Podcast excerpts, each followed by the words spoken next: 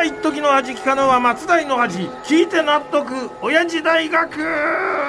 ということで今週も親父大学の講義を行います。私が当親父大学のパッション教授吉田照美であります。よう教授、はいはい。知ってるか？えなんですか？今年もあと6週間で終わるんだえぞ、ー、6週後は大晦日ってことですか？そうだよなのにまだロバの仮装してあんだ。もそっちこそいつまでハロウィンのネタでディスるんですか？これは？ね？ロバの仮装じゃなくてすっぴんノーメイクですよ。ギョエー。いやいやああ本当だ。ノーメイクでロバ僕だ飽きないですねこのくだり。もう一体いつまでやる気なんですか？あとね6週後には大晦日ってご自分で言ったとこでしょこれ。そう。あとえ？42日で大晦日だ。そうですよ。しかも年末にかけてはイベントが続くからな。いよいよあっという間なんだよな、ねえ。教授なんか今週も大変だったんだろ？え？今週ですか？今週なんかありましたっけ？おいおい知らんぷりはやめようぜ。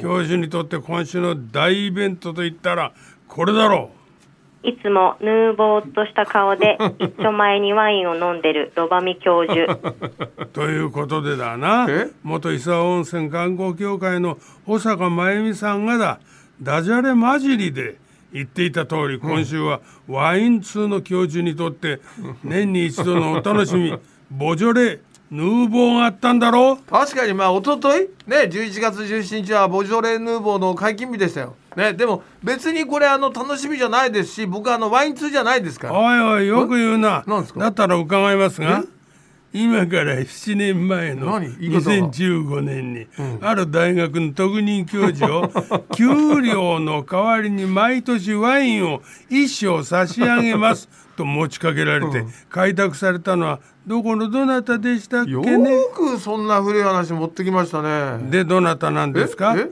金はいらねえその代わりワインをくれたら働いてやらなんておっしゃる。切符の良いお方は。僕ですよ僕。ねそれを引き受けたのはね確かに僕です。かー。さすが大酒飲みのワイン通。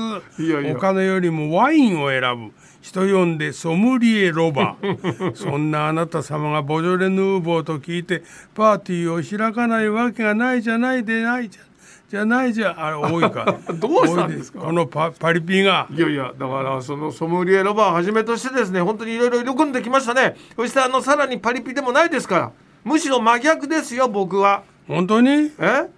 ギロッポンあたりで夜通しでしょ？そんなキャラクターじゃないでしょうが。ね確かにワインも少しは飲みますけど。ボジョレ・ヌーボーにはね興味はないです。それにあのさっきの保坂真由美のコメントはね2週前の公開生放送でも出しましたよねあれね。いいじゃないかボジョレ・ヌーボーは年に一度なんだからこのタイミングでしか出せないコメントいやいやなんだぞ別にそんなありがたがるほどのコメントでもないでしょこれ。いやせっかくそんなにヌーボーとした顔に生まれたのに。失礼だな。何を言ってんだよ。持って生まれたそのヌーボーとした顔をもっと笑いに生かせ。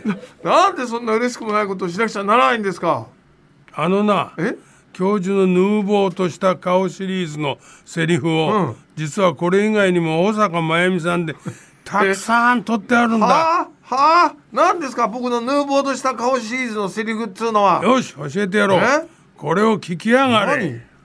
いつもヌーボーっとした顔の 吉田ロバミ教授。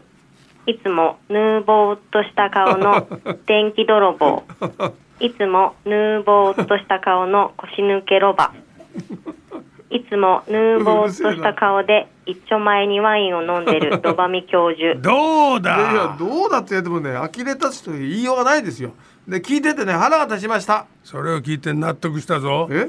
じゃあ講義に入るがいい。本当に毎週毎週しょうがない人ですね。じゃああの講義入りますけども今日はねトイレに関するアンケートのご紹介ですよ。おうトイレのどんなこと聞いたんだ？これね今から5年前に行われたアンケートですけども、まず和式と洋式どっちが好きですかっていう質問をしてます。今時和式の方が好きっていう人入っているのかわずかですがねいましたねこれね。洋式が好きが85%で和式が好きが4%どちらでもいいが11%です、おう。つまりあの和式が苦にならないっていう人が15%もいるわけですよ、年齢が上になればなるほど洋式を好む率が高いんですけど若い人はこの肌が直接触れずに済むという点で和式を好む方もいるようですねこれね。大抵若い人の方が洋風を好むけど、ね。トイレに関しては年寄りの方が洋風をか好むっていうわけだな。そういう結果が出てます。そしてね外出先でトイレに行きたくなった時に、トイレを借りたい施設はどこというアンケートも行っておりますああ。ね。選ぶ余裕がある時はいいけどそれどころじゃないケースもあるよな。そうです。ではあの今後皆さんが外出先でトイレに行きたくなった時の参考になるかもしれませんので、今日は10位から発表しますよ。まず10位はガソリンスタンドありますね。9位はオフィスビル、8位がパチンコ店。え7位が病院。6位がホテルです。で続いてベスト5ですが5位公園歩道の公衆トイレ。が4位が図書館市役所。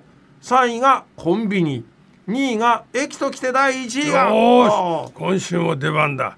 だらだらさあ今週は何かな？だらだらだらだらだらだら作ったとんうわたまらんなこりゃ。やっぱり日本のトイレと俺俺のドラムロールは最高だ。まあ例によって自画自賛がすごいですけども。1位はスーパー百貨店という結果でございました、でも今のランキングを聞いていても日本のトイレはかなり優秀だぞ、はいはい。今や駅のトイレも公衆トイレも綺麗なところが多いしな。確かにそれはもう言えますね、さあそういうところで今日の講義はここまででございます。締めの方に行っちゃってください。お願いします。じゃあ行くぞ。うーん。四郎今日もまたまた一つ知恵つけちゃったもんな。いや保坂が4パレードだったな